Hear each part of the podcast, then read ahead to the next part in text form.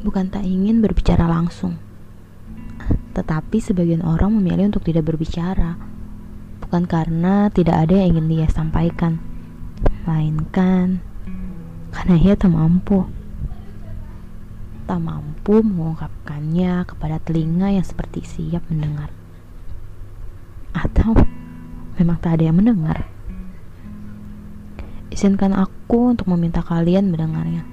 Sebentar saja sekalipun hal itu nggak penting. Karena dia bukan orang yang pintar untuk berbicara, tapi butuh yang mau mendengar.